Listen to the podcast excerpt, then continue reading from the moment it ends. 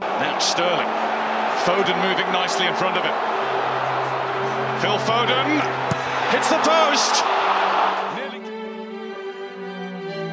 Got past one, then two, then plays it into Sterling. That will do nicely. Send against the post. England very nearly strike Grealish. Oh, lovely little ding. Ball is put into the back of the net by Raheem Sterling. And England lead the Czech Republic by a goal to nil inside 12 minutes. Grealish. Shaw across for Sterling.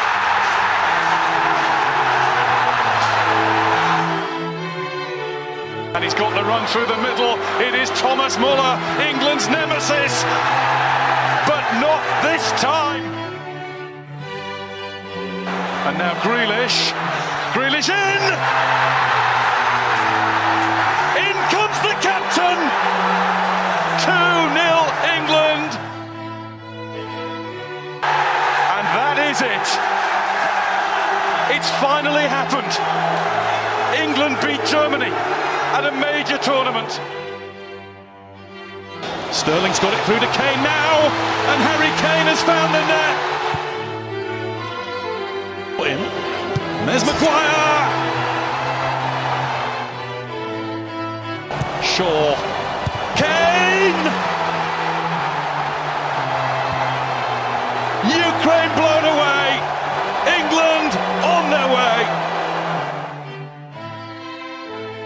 corner. There's another one. Jordan Henderson has his first goal for England. And England have their fourth of the night. It's going to be Damsgaard. It was dipping. It was delightful. That is some sort of wonder strike from Mikkel Damsgaard. Daka who got round the back. This time Sterling. This really is Raheem's dream. Going around them all, and Sterling down in the box. It is a penalty for England.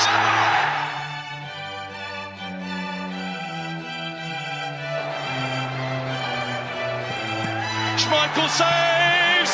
Kane is there to follow in. Trippier who'll cross, and it's Luke Shaw.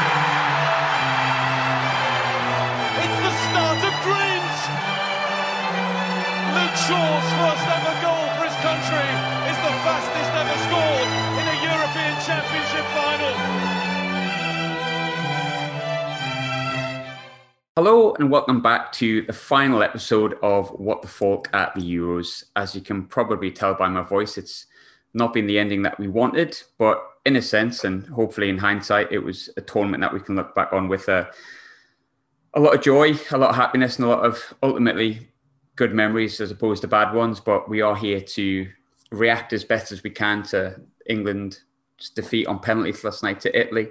Um, we've reacted to every game during the tournament, and I haven't really scripted anything or put any questions in place for this one. Um, I prefer to be a bit raw, and we were going to maybe record last night, but I think the rawness of that would have been far too much. But um, less than 24 hours later, I hope I hope everyone's coping as best as they can and and seeing the positive side of what's been a really positive, fun tournament to be part of. Um, and hopefully, um, by the time you end up listening to this, you'll be ready for Qatar in 2022 or maybe not. Um, to join us is just the, the sole soldier today. It's um, Matt, because everyone else is oddly at work, terrible bosses, not letting them have the day off. Um, but Matt from Gills in the Blood, as always. How are you doing, mate? You all right? Uh, yeah, me. It's just a big hole, isn't there? Regardless of the result, there's just a massive hole. It's like that's it. It's done. There's there's no more Euros. There's no more. And then you had Wimbledon as well. And you know, people might not like tennis, but it's like for the last two weeks or three, four, five weeks, there's just been constant like top level elite sport, free to air, which is absolutely brilliant. And and now there's not. And then you couple that with the fact that we got beat on penalties. It's just a big feeling of meh, and and just. I mean, I'm coming to terms with it now. It was mm-hmm. horrible last night. I cried like a baby.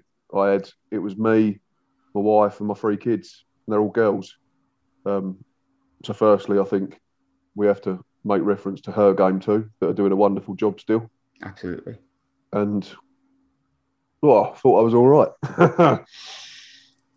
um, we all sat there holding hands for the penalty shootouts, and they scored, Kane scored, Pickford saved, Maguire slapped one in, broke the camera, and thought it was our time. Desperately wanted it to be our time, um, but we know how it ended. Yeah, no, you're absolutely right, mate. And I obviously made the, the cardinal mistake of watching it in Glasgow, and obviously I think we'll get um, we'll get on to it about some of the, the horrible things that have happened since, which I don't want to touch on too much, but to ignore it would be ignorance to it.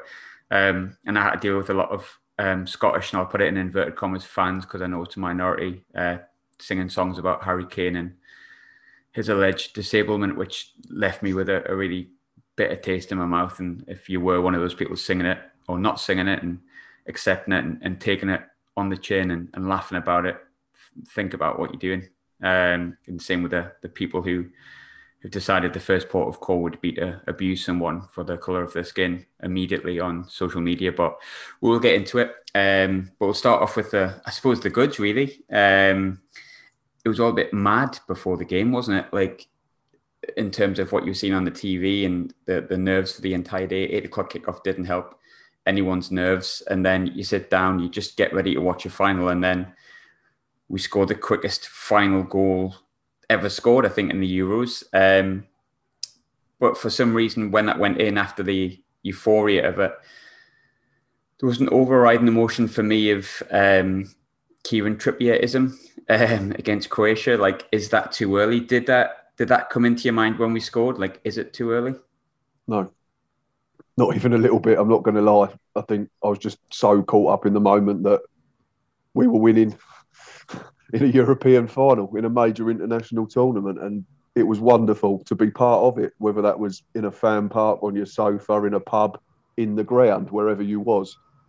And, and we've and we've referenced the Three Lions song throughout the tournament, and it's not us being arrogant English people; it's us hoping against hope because it always goes bloody wrong at some point. And and again, we're going to have to re, re rehash the version and add in Marcus Rashford or you know Jadon Sancho or Bukayo Saka, and uh, it hurts and it will take a while to get over because as much as it's been a brilliant tournament and we've pushed barriers again and broken down barriers and improved again and, and Gareth Southgate's taken us to levels that we've not been for a long time. It's the fact that we could see that trophy and, and we could almost touch it and then it got snatched away, and it's yeah, it hurts, and it's and it's going to take a while to get over, probably until either we go and watch some crappy friendly, whether that's Gills for me or Sunderland for you, and, and, and see our mates again, or whether that's waiting for the next England game. It's funny. Um, I was I was watching the um, one night in Turin the night, well, the morning before and the night before, and it's that moment with um, Bobby Robson and Gazza, and, and Gazza's like crying, and he's he's saying like you you know you've been wonderful throughout the tournament. Um, you know it's it's just your first, and obviously as we now know it, it was Gazza's first and last um, because um, England didn't qualify in '94 and, and Hoddle didn't pick him in 1998. Um, and I look back on that, and I mean I was four years old in that, uh, I don't remember it in the way I would remember it if I was the age I am now, or even a bit younger. But 1996, obviously, I remember, and it's funny. I think I think what leaves such a big hole with stuff like that is um, 96 still kind of hurts. Like 96 will always hurt, I think. Yeah. Like this one will. Croatia always hurt and, and I just I just repeated again and again and again yesterday. I just for once I, I wanted to be us and there's so much pride in them. So much pride in um, they're my favourite England team that I've ever followed, but there is an element of um, why never us to to kind of flip the Mario Balotelli phrase back around. But I think you know, looking looking at the game and stuff like that, the first half because of the disappointment, maybe he's been forgot about a little bit. But um, he changed the formation, which I don't think anyone apart from Tom, obviously third tier Tom, kind of guessed. He, he nailed He it. called it, yeah, fair play to him. And why do you think that worked so well in the first half? Um, Because I've struggled to pinpoint it, if I'm honest. Why why did that work and then not- suddenly totally not work second half? Because is it down to the Italians' experience? Did they just like know what to do to change what was going against them and shut down Trippier and, and Shaw because they were running riot for 35 minutes? yeah, it's a tricky one, isn't it? Because he didn't change the system, Mancini. He changed the personnel, but he didn't change the system. So it's not like he matched it up and pushed our wings backs back with their wing backs. But yeah, for the first 25, 30 minutes, the left back and the right back were being made to look Sunday league. We Mhm. we constantly had an overload. We constantly looked like we had a spare player, and it was so obvious, even watching it on the telly, and then the replay with the you know the the camera from above, the bird's eye view, that there was so much space. Walker was so good at being the one that got on the outside or got on the inside to then allow Trippier to go on the overlap, or if Trippier come inside, then Walker was becoming the wing back effectively, and it worked to absolute perfection. And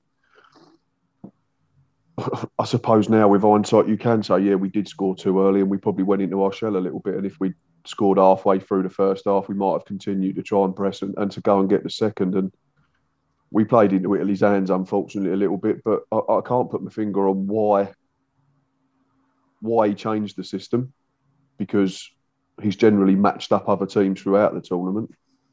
We look at the German game, but then it was perfect against the Germans. So I'm not going to sit here and say that Gareth Southgate's got it wrong because he knows a darn sight more about this group of players than I ever will. Um, and he knows a darn sight more about top level football than I ever will. Um, but it comes back to Italy are just a bloody good side, aren't they? They're 34 unbeaten now since the last World Cup. 34 unbeaten in international football. That's an incredible record. And I know I sat here on the preview show and said if you look at the teams they've played, you'd expect most top teams, England, France, Germany, Spain, Italy, Portugal, Holland, to, to bash them sides. You know, we're looking at like Liechtenstein's, Andorra's, that type of thing. It's um, very winnable games, but it's still 34 games of elite level football unbeaten. And this is a team that didn't qualify for the last major tournament. So they've completely flipped it on its head.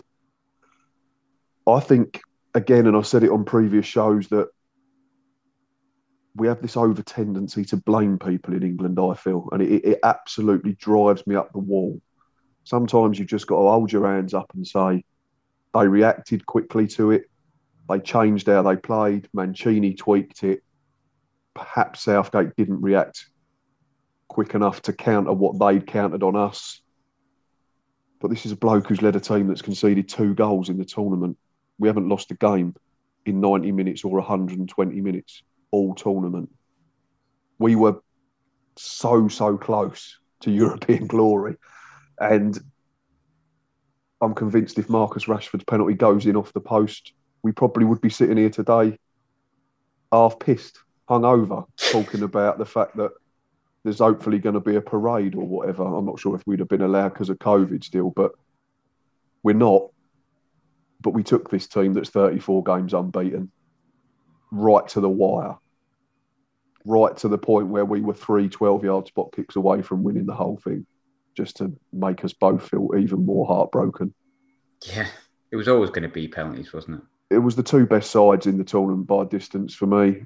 Easily. It was two of the best managers in the tournament by distance for me. And they just found a way to get over the line, unfortunately.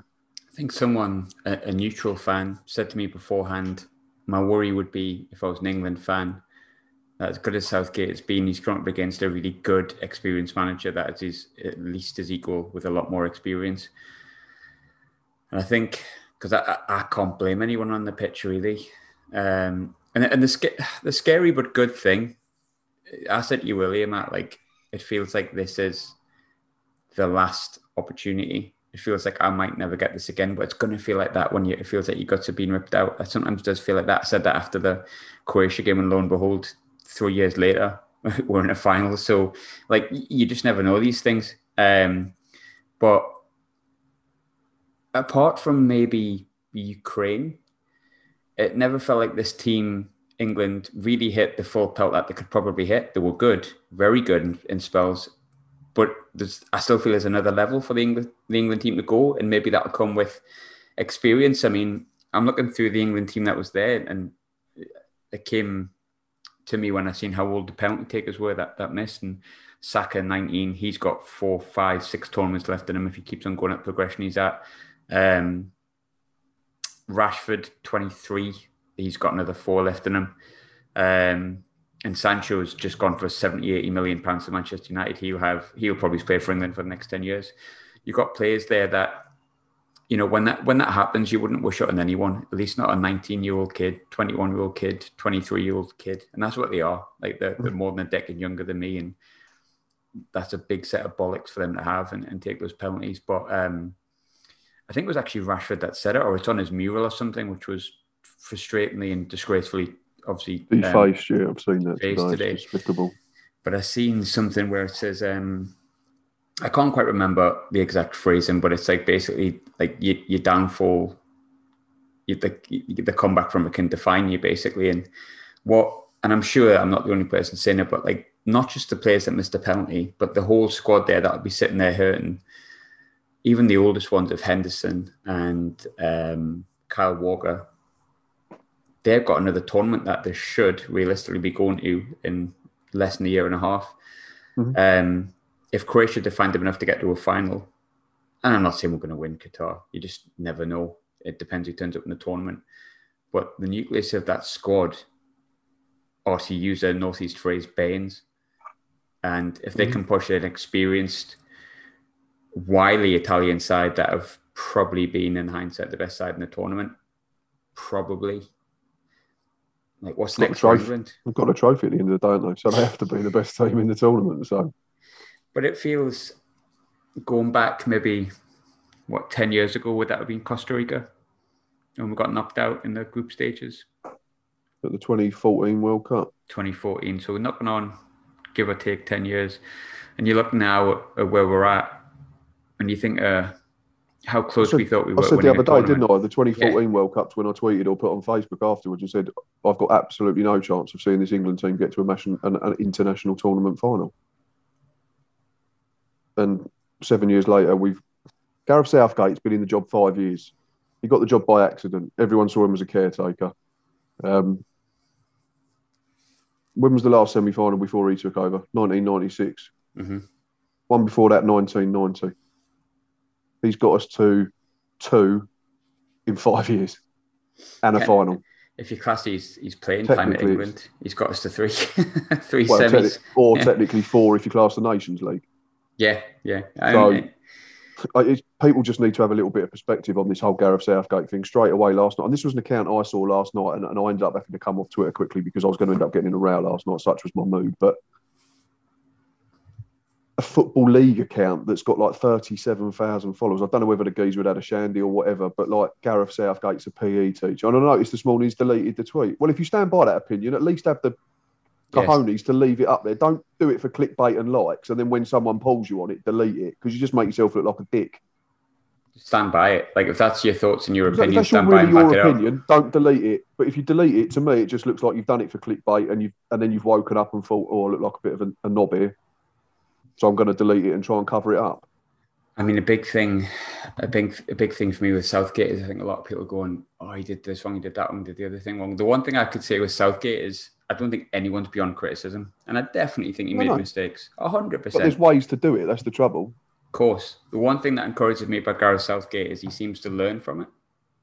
And I think what you've already mentioned, the next stage of his learning will be developing this and trying to get the balance right. If we do play a back three or a back five, maybe it's not the way to go um, to get the offensive players. Because if we go back to that first half last night, Harry Kane was dropping deep, linking play, and then we was getting Shaw and Trippier on. We was getting Sterling in behind a little bit. Mount, unfortunately, had a poor game, but that's did, yeah. that's by the by. He's he's probably he's had a very underwhelming tournament. I think for a kid of his ability. Um, but second half, Chiellini and, and Bonucci got a lot closer to Kane, and then we didn't have a focal point. He dropped deep, but he was getting so deep, he was on the halfway line, so he was just effectively giving it back to Declan Rice and Kalvin Phillips, and the, the wing backs got pressed back, and, and to the point where we had to change the whole system. So you have to say Mancini won that battle, but like you said, Gareth Southgate tends to learn pretty quickly. Um, yeah, I feel and like I can't keep coming back to it enough. The fact that he just gets what England is all about and what it means as a fan, as a player, as a manager to represent your country. And I don't want anyone else leading our national team at the moment. I think the question, I know it's, it's a question that I don't like when I get it with Sunderland and I say, don't have this, I, I want rid of this manager because the first question is, well, who else would there be? Um, but I'm going to use it uh, for this one as well. Southgate for me is 100% the right man, 110%. I want to be in charge of this team for the next 10 years. As long as he continues on this progression, I'm more than happy to do what he's doing. He, he commands my respect, he commands the country's respect. Some idiots might not. Um, well, it's unfair calling them idiots, it's their opinion, but some people who don't see that, I don't understand. Um, but it's a small minority. I think most people get it, get a, get him, understand what he's doing. But I think even if you were to get rid of him, tell tell me who you're going to bring in. You're going to go foreign again. You're going to go get Fabio Capello. You're going to go through that, that again. That never worked, did it? Eriksson no. didn't work. Eric Sven had the had the golden generation. Never got past the quarter final. Fabio Capello had, a, had a, I meant to have had a great group of players we ended up with Wayne Rooney shouting down a camera after a nil-nil draw with Algeria. Um, Roy Hodgson put Harry Kane on corners. Got had Harry Kane taking set pieces and free kicks, yeah, and, and, lost to lost to Iceland. So if we're sitting here and we're going, and we do it as clubs, don't we? We do that as club fans. Like mm-hmm. I'll go, oh, you know, people go, oh, Gills are shit, but you go, well, go back to the eighties and the early nineties before Paul Scally come in, who takes a lot of batterings, and it was a lot worse then. And that doesn't mean that I don't want to be better now. It doesn't mean I don't want to get in the championship as a Gills fan. But there has to be some sort of perspective. Gills are 126 years old or 127, and they've spent five years outside of the bottom two tiers of the English game. So there's an order. It's the same with England. I think if you can see your progression, it's like it's so easy to to stay behind it. And yeah, that's the one thing I, I hope is that with England, and I think about when Southgate took over and now, I'll be honest, I was I, I was born and grew up a very proud English kid that grew up mm-hmm. to be a very proud English man. And I think anyone who follows my personal Twitter account will see will see that over this last month how proud I am in, in previous tournaments. And not in a kind of like flag shagging, like three lions on my forehead kind of patriotic way. I'm just very proud of where I'm from and the memories that I've made following the national team during this tournament and, and before it and with my dad and my family and, and being together with the majority of good people and the minority of idiots I, I try to ignore. Um, but I think when it comes to Southgate and I look at the team, I was totally not involved with it five, six years ago. I was just like, in my mind, I'd actually got more angry that they took Sam Allardyce off us because it wrecked Sunderland still reckon something that we lost Sam Allardyce. So I was just like, for God's sake, like, could I be any more disconnected? The example being John Terry, tremendous football player, tremendous football player. Um, probably, in my opinion, the best centre back I've ever seen for England. And I'll have to stand by that. But it was very difficult to support a team I didn't connect with. And I'm not hmm. talking about the, the thing that was obviously abhorrent that people know John Terry's about he was just a difficult person to connect with for me, and not just him. Lampard, I'm sure Lampard's a lovely guy, but I couldn't connect with it. There was this set of players. I can not only connect with them and bond with them and understand them and see where they've come from. They're also really, really talented. And most importantly, when it comes to Southgate, I can see such a progression yeah, it might not be as fast as I want it to be because I want to win the European Championship. I wanted to win the World Cup. I want to be in the final of the World Cup. Yeah, that would be the mm. perfect progression if we were just in every final. But you know what? Like, I wish I had a gold plated toilet seat and I wish my I wish my willy was five inches longer, but it's not. Do you know what I mean? It's just the way it is. Um, and, and, it might not be the best way to put it, but it, it's not. But like, I can see a level of progression with this team.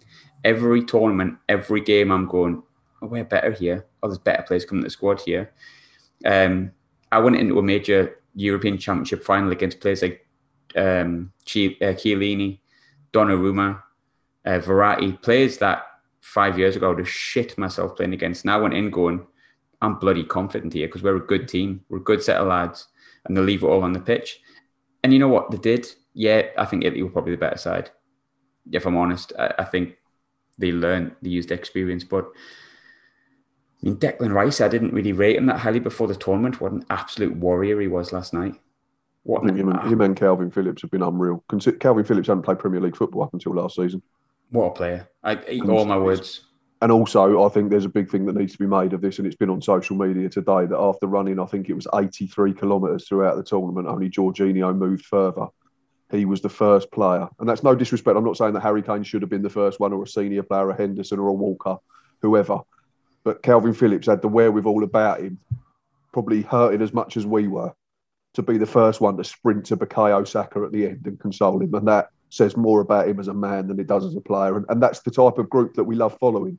And I, I, can only echo your thoughts about this is the best group of England players I've ever watched. Um, we spoke earlier in the series, didn't we, on various episodes about it was too cliquey back with that golden generation. It was too much of a club ethos, and and that's gone now in terms of it being fragmented in Man United, Liverpool, Man City, whatever. It's this is just now they turn up, and the atmosphere is like a club. They, there's no, you know, club badge getting in the way. It's just we're here, we're here for the three lions, we're here for Gareth Southgate, we're here to do the nation proud, and they keep doing that. But by God, please just win something, and it'd be fucking unbelievable. Yeah, like I was desperate for like when Rashford came on yesterday. I was said that that the ideal way to win it would be for Rashford to like score, then just like celebrate in front of Boris. that, that would have been the best way to do it. But on a serious note, like when it comes to that England team, I'm just proud of them as people. Like, and I know I know it's corny, I know it's cheesy, but like, and I, God, I wish I was proud of them as European champions. Of course I am. Mm. Um, I'm devastated. Could have could have kicked Marcus Rashford up the arse for taking the penalty where they did? Yeah, yeah, definitely. Of course I could. But am I proud of the man that he is? Uh, he's done much more than than that in his life. He's already succeeded more than even the even the penalty is an isolated penalty. He takes penalties that way for his, his club, and, and, and nine times out of ten he scores. He's Bruno Fernandes does it. Jorginho does it. Jorginho's done it that way last night, and we're saying it's a great save from Pickford. Rashford's done it the same way it's clipped the post. It, it's fine lines, isn't it? If, if it hits the inside of the post and rolls in, chances are we could have gone on and won the shootout. And then he's a hero. Gareth Southgate's a masterstroke. So it's very fine lines. And I someone tweeted me last night and said, um, Matt, I enjoy what you do on Twitter, but stop all these staggered run ups and, and stuttering in the run up and, and, and juttering and jumping. Just put your foot through it. I'm not going to sit here and barrack any England player that walks up in a shootout, whether not any player that does it at any level, whether that's my Sunday League team, for Gillingham, for Sunderland, for England. That takes balls of the highest order to do that, let alone in a final in front of a packed Wembley where everybody's willing you to hit the back of the net because you know how close you are to potentially becoming football immortals. That, and that's how big it was last night. So I'm never ever going to sit there and slag off Saka, Sancho, Rashford, Southgate, Waddle, Pearce. Oh God, the list's long, isn't it? very, very long. I mean, there was a, an argument that said, um, and, and we might talk on about the penalties itself. Um, people said about senior pros taking them, and I've seen a lot of criticism of Sterling, and I've seen um, Roy Keane, who I agree with nine times out of ten, but Southgate chose them, and whether he's whether that's true or whether he's taken doing the thing that Southgate doesn't taking the heat off anyone. I think it probably is true. I think he probably said, "Look, boys, I've watched you take penalties, but I love Jordan Henderson more than anything. He missed a penalty against Colombia. He's a senior pro, a good senior. He missed, pro. One against, he missed one against Romania six weeks ago. Exactly. So if he can't stick, he can't stick one away in a friendly. No disrespect to Jordan Henderson, he offers a lot to this England squad. If he's not sticking one away in a friendly, you're not betting your mortgage on him, are you, to pop one away in a European Championship final in, in front of ninety thousand at Wembley? Tell me someone with bigger bollocks than Stuart Pearce, and he exactly he, he took it and missed it. And anyone can miss a penalty. It's it's the balls to take one, and it's you know what Shearer was speaking about last night, and Alan Shearer, apart from that one he missed against Sunderland, which I like to remind him of, um, he was one of the best penalty takers I've ever seen, and because he always hit the top corner. And even he was saying last night, he think it's different when it drops in the box and someone's made a foul and you pick it up and you put it on the spot and your eyes are focused on that goal. When you're walking from the centre circle, there's all that delay, isn't there? And it's it's. I mean, Saka, Saka, Sancho, and and Rashford are probably combined the same age as my mum. Do you know what I mean? And my mum's not that old. like, It's mental, so isn't it? That I hope in time for them, I really do, and for me, of course, because I want to see them win something. I want to see this group win something. Um, other than just the plaudits they deserve, I want to see them actually with a, a medal around their neck and a trophy in their hands. That could stand them in such good stead for a tremendous career. And with Southgate in charge of them, you've just got to hope that he goes, "Hey, look, I was there when I was." wearing a, a Pizza Hut bag over my head and, and eye, eye holes in when it was okay to get like the media to hammer. And I took a lot of stuff. The whole team is so supportive and so you can just see they're knitted together. They like playing for England, and I like watching them for England. I mean, I can't remember the last time I told you. I texted my mate this morning first thing and said, "Here, are we joining the England Travel Club permanently or what? Like, let let's get behind them because you know what, with Sunderland, I'll always love Sunderland, but it's been a hard slog for a long time, and I feel a bit disconnected from a lot of the players that are, are at Sunderland, if I'm honest with you. And I, and I, think I'm not probably the only one. And that'll change. That'll flip round once we get promoted, which we will eventually. I'll love them and they'll be the best things in sliced bread. Um, but I'm having a an England moment that I had five to seven years ago with Sunderland. And mm. with England, I've always loved England. I'll always follow England. I desperately wish I was Brazilian, of course, but unfortunately, I'm not. I'm English. There's only one team I've got, but I'm. I'd take being Italian. I'd be Italian for the summer. I don't mind it. Yeah, yeah, yeah. I mean, fair enough. Yeah, yeah. I'd be Italian for the summer. Yeah. To be fair, I mean, I no ways. I've seen a lot of people criticizing the the dark arts of the Italians. Yeah, I think it's fine. No issues with that. I've got no issue with the one on Saka. If that's Harry nah. Maguire doing that to I don't know, Chiesa or someone, we're saying it's a good tactical foul. The one on Grealish, though, I think is a red card. That's that's a disgraceful challenge. It's 100% a red card. And he's over the top of the ball. I'm not. He's not two footed. I don't get that, but he's endangering another player. And whether I agree with the rule or not, the rule states if you endanger another player, it's a red card. And he's gone over the top of the ball with his studs on display. He's got both legs at the end of the day. He, he bounced off one knee and then managed to rake down the other thigh. And but we're probably just saying like bitter Englishmen who are moaning and trying to find an excuse. That's not the reason we, we lost. No, I think I think that was a. I, no, I don't, and I think it was probably what seven minutes from the end. I don't think it really would have made a difference. Italy defending the way they can, yeah, absolutely. And he missed the penalty anyway, but in isolation, yeah, definitely a red card. I I don't know whether Jorginho meant it, but that's besides the point. I don't think yeah, regardless if it's in, if it's deliberate, but he's he's over the top of the ball and he, he could have caused serious injury. So yeah. Um, I wanted to question you. We've talked about the penalties a lot, and I think that's probably because that's at the forefront of our mind, and that's ultimately what decided the game. But there's a lot of discussion around it. Um, Saka taking the penalty. A few people said if you were a senior, well, Roy Keane said it. If you were a senior, a senior member of the team, you would say you're not taking it. I'm taking it. I'm telling you. Is that feasible? Could you do that? Oh, I don't know. It's difficult it, unless you're there and in amongst it. I'm not really sure. I know he said Grealish or Sterling should take one, but if, if it's under instruction from the manager, you're not going to go against the manager that's got you to the final, are you? And, and Grealish has tweeted today in response to that and said, I asked to take one. So it's Grealish was adamant that he wants one. And I, I believe him. I think Jack Grealish is the type of character that, that thrives on that type of environment and that type of pressure. Whether it was enough to, to overrule someone, are you really going to go against what team instructions in the middle of the most important penalty shootout since Maybe he well, thought maybe 26. he thought he was going to be too confident. Yeah, you, you, never know. Maybe he thought, well, Grealish is that confident. Maybe he'll try like one of those run ups and, and might do something daft and blah blah blah. You, you never really know what no, that's what I said. Unless we're not, we, he sees them every day. For he's seen them every day for the best part of two months. Apparently we talk about was, them twice a week. Apparently, it was South um, Southgate had Pickford down as the sixth. Apparently, you can see him picking the players, and Pickford would be the sixth. Now, for me, he took one in the Nations League, didn't he? He takes a good penalty from mm. from what I remember. Yeah, um, I did want to chat about Pickford. Um, I'm player, player of the tournament for me for England. Yeah, me too. Because just last night, he just he just swayed over over Raheem Sterling for me. He was absolutely phenomenal last night. Huge fan of Jordan Pickford for very obvious reasons, but mm-hmm. I I will hold a candle to Jordan Pickford till the day I die. I love him. I think he's great.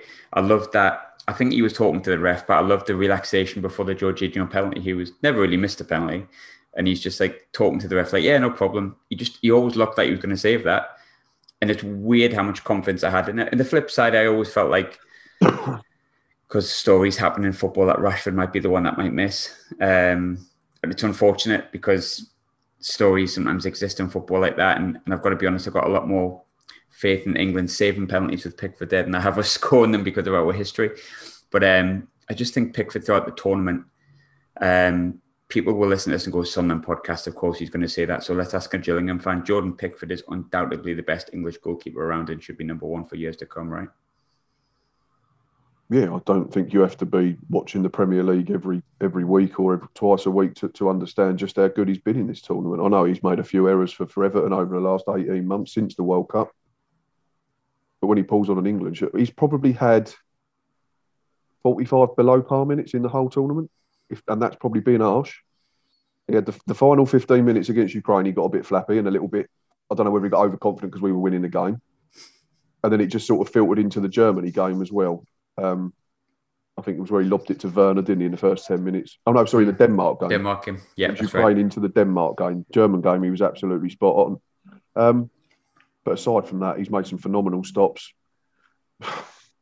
Again, it's very English, isn't it, that we've got a keeper that saved two penalties in a shootout in a final and we still managed to mess it up. But Jordan Pickford can only walk away with that tournament with his held his head held incredibly high because categorically England's number one at the moment. It'll take a catastrophic loss of form for him to lose that shirt in the next six months, 12 months.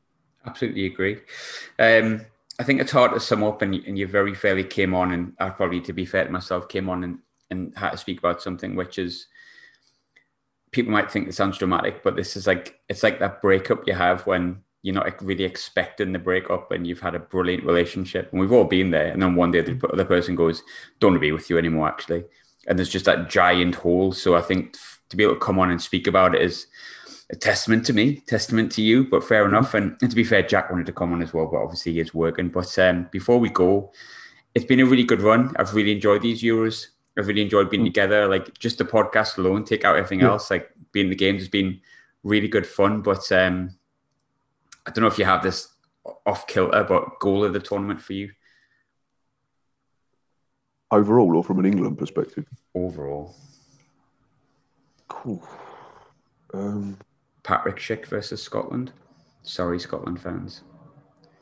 Uh, yes, because it's that far out, but probably no, because David Marshall's basically in the north of England when he makes contact. Um, the Chiesa one against Spain in the semis, decent. Tremendous. Whips it far corner.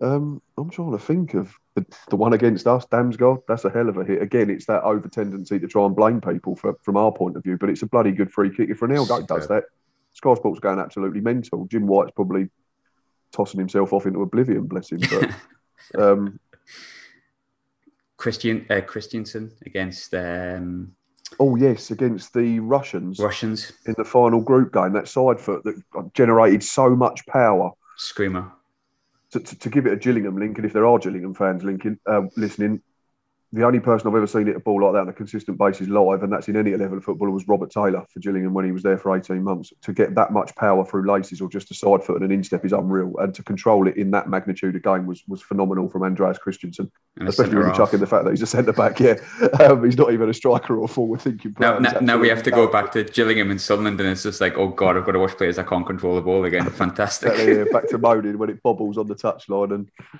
oh God. Here we go. I'll probably go. There's probably one we've missed, isn't there? There's probably an absolute belter that we've probably absolutely really missed. But the one that one. sticks out for me in recent games is, and because we've watched so much football, is, is Chiesa because it was a semi-final. It's a really good. He had a really good tournament. Um, yeah.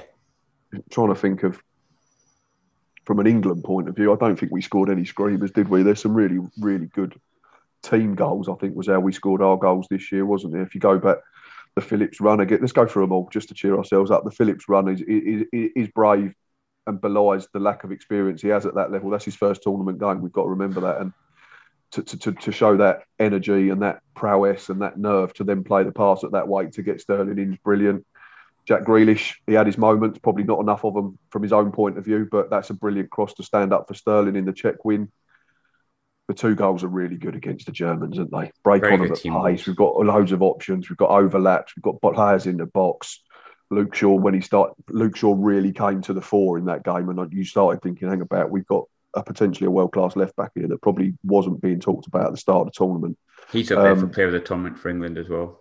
I think he's got to be in there. He's in my. Team of the tournament.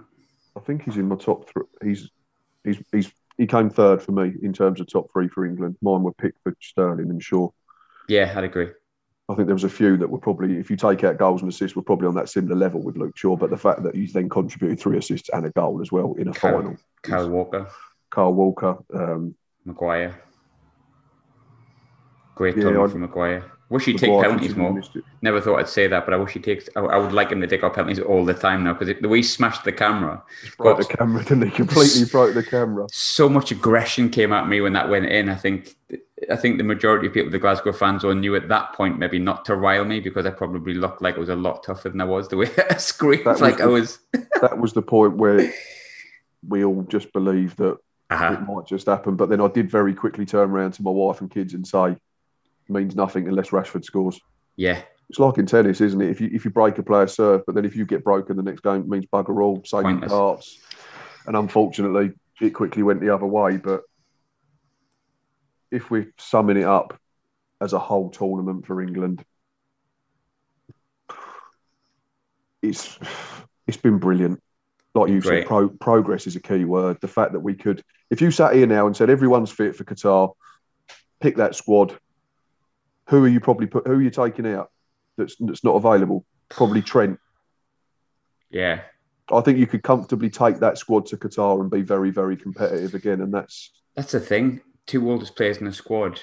Even if we're talking about the next Euros and take Qatar out of the equation, Kyle Walker. everyone. Everyone else will be there. You'd say the only two that might not make the next Euros in four years are Walker and Henderson. They'll both be thirty-five. But such is fitness this time of uh, in the modern game that they might still be about. They might not be first choice, but and we'll have more coming through by then as well in four years. That's what you've got to remember. You'll also have Bellingham will be years. 21, 22.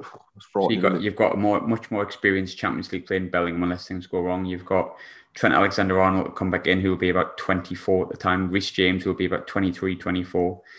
And Trippier is only going to be early, what, mid 30s? What, 31, 30, 32? 32, yeah, I think so. So we're, we're pretty stocked. And I, I, think it would be very difficult for that team to come back from the semi final defeat and a penalty defeat in the final and not want to absolutely go and f- full ham. Well, And yeah, you- if we if we know, look but- at if we look at Southgate's progress, we've gone fourth, third, and second, haven't we? If you go Yeah. World Cup, Nations League, European Championships, I'm not going to sit here and say that we're we're going to win the World Cup, but because unfortunately you have to factor in the type like uh, the Colombias and the Argentinas and the Brazils all of a sudden. Um, ah, but um, ah. It's certainly doable, isn't it? And I think that's probably the biggest thing to come out of Gareth Southgate's reign so far is that that we believe, we genuinely believe, we don't get arrogant because of Free Lions, um, but we genuinely believe that that we can go to the business end of these competitions. It doesn't mean we're going to win them all, but we're disappointed because we lost on penalties in the final. I think if we got to a final five, six, seven years ago, we'd have gone, who cares? And I almost said that on the preview show, didn't I? That it almost was like it was a bonus, but it still means everything. But yeah, we're in good hands in terms of players and coaching staff as well. And I think you need to give credit to the of Steve Hollands and Chris Powell as well and the fitness teams there because they've been absolutely phenomenal. And Gareth Southgate spoke really highly of Steve Hollands today in his press conference. It's um it's going to hurt for a long time, I think, to sum up. And but once the dust settles and, and, and we we get back to watching Gills and Sunderland, we realise how blessed we were this summer to watch very, very good footballers play very, very good games. that's a that's a guarantee. Um, before we go, Donnarumma won Player of the Tournament. No disrespect to him, I think don't even think he was the best Italian player. Um, No, Faust- I think that's come because he saved penalties. No, I think there Yeah. was much better Italian. I think Chiellini for me.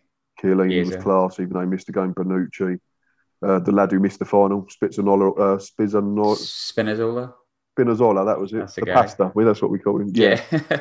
Uh, and, and, and, and in fairness to Emerson, he was very good second half after taking an absolute belting in the first half from, from Trippier He and. Walker. He, he recovered really well. And, and that, that says all you need to know about the Italian mentality, ability, management. Who would you give the Player of the Tournament to? If it was a Gills in the Blood award.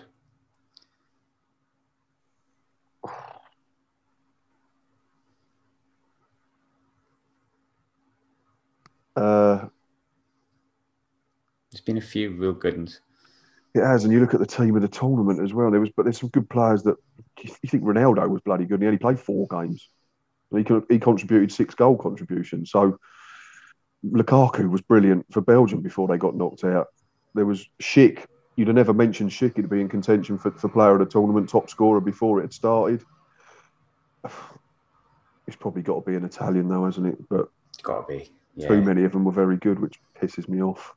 Chiellini for me, just because. Jorginho, Jorginho was spot on throughout the tournament. Yeah, the, I mean, the one that I earmarked before the tournament as their best player was probably the one that was didn't live up to the hype and still a great tournament for Verratti. But he was yeah, probably wasn't quite fit, was he? Just overshadowed by other players in his team. Um, yeah, for me, Chiellini.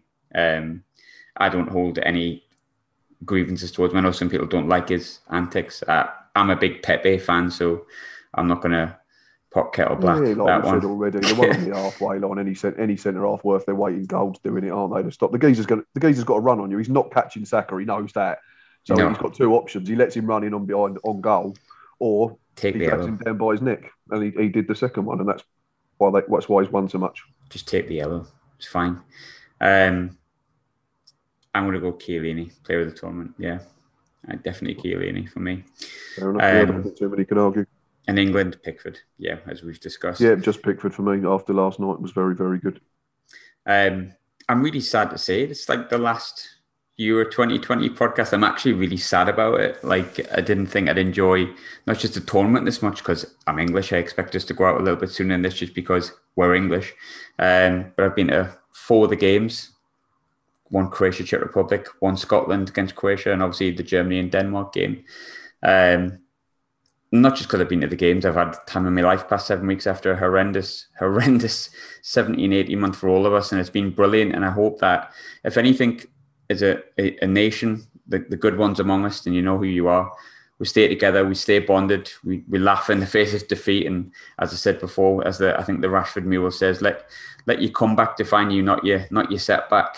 Um, as cheesy as it may sound and as Instagrammable, quotish as it may sound, as there's a lot of years left in me yet, hopefully. A lot of years left in that team. Um, and obviously, hopefully, a lot of years left in you as well, Matt. So there's still a lot of hope. And if without without hope in football, there's no real point. Because um, in That's general, it. we'll keep singing Three Lions. We, yeah. still, we still believe because we have no choice. I'll be still singing World in Motion to be fair, but that's that's just well that as well. and Vindaloo, Vindaloo. of course. Got to be all of them on it. But Matt, I've really appreciated you coming on. Scott coming on during the earlier stages, uh, Gabe coming on, Jacob coming on, Jack, of course, who's been with us, Ian, who's been with us, Connor, who's been with us, uh, Tom, who's been with us, and I'm sure I've probably missed someone, like Chloe, um, Andrew from um, Z- uh, Zoraya. Got it wrong. Oh, Ukraine. Ukraine. yes, please, Andrew, if you're listening, do forgive me. I'm horrendous at being Ukrainian.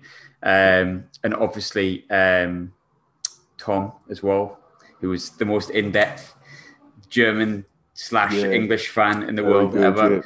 Yeah. Um, everyone who's been on has been brilliant. It's been so much fun. Um, it's made me kind of remember why I like football so much after I openly fell out of love with it a little bit last year with no fans in my football team doing a massive, massive Sunderland. Um, however, we have to go back to that now. But um, when it comes to England, I just hope that it continues to be that kind of wave of positivity that we felt during the late 90s after Euro 96. And hopefully this time we do another tournament, we'll be back sweating our asses off in Qatar. Hopefully we'll lay it together or watching with a nice British summer on the TV and, and hopefully would go just that one step further. Um, do subscribe if you've enjoyed it. Obviously, there'll be a lot more content coming that's not going to be Euros based and who knows, I might keep the England stuff up because I've enjoyed it. Um, but thanks to everyone do, for listening. Mate. I'll get involved if you continue to do it because I think it's, it's been bloody good fun. Like I was saying, it, it, it, it's nice to talk to people on the same team. Like we said right at the start, when we started doing this, didn't we, in the preview show? Because, you know, we can come on and we talk about Sunderland playing Gills and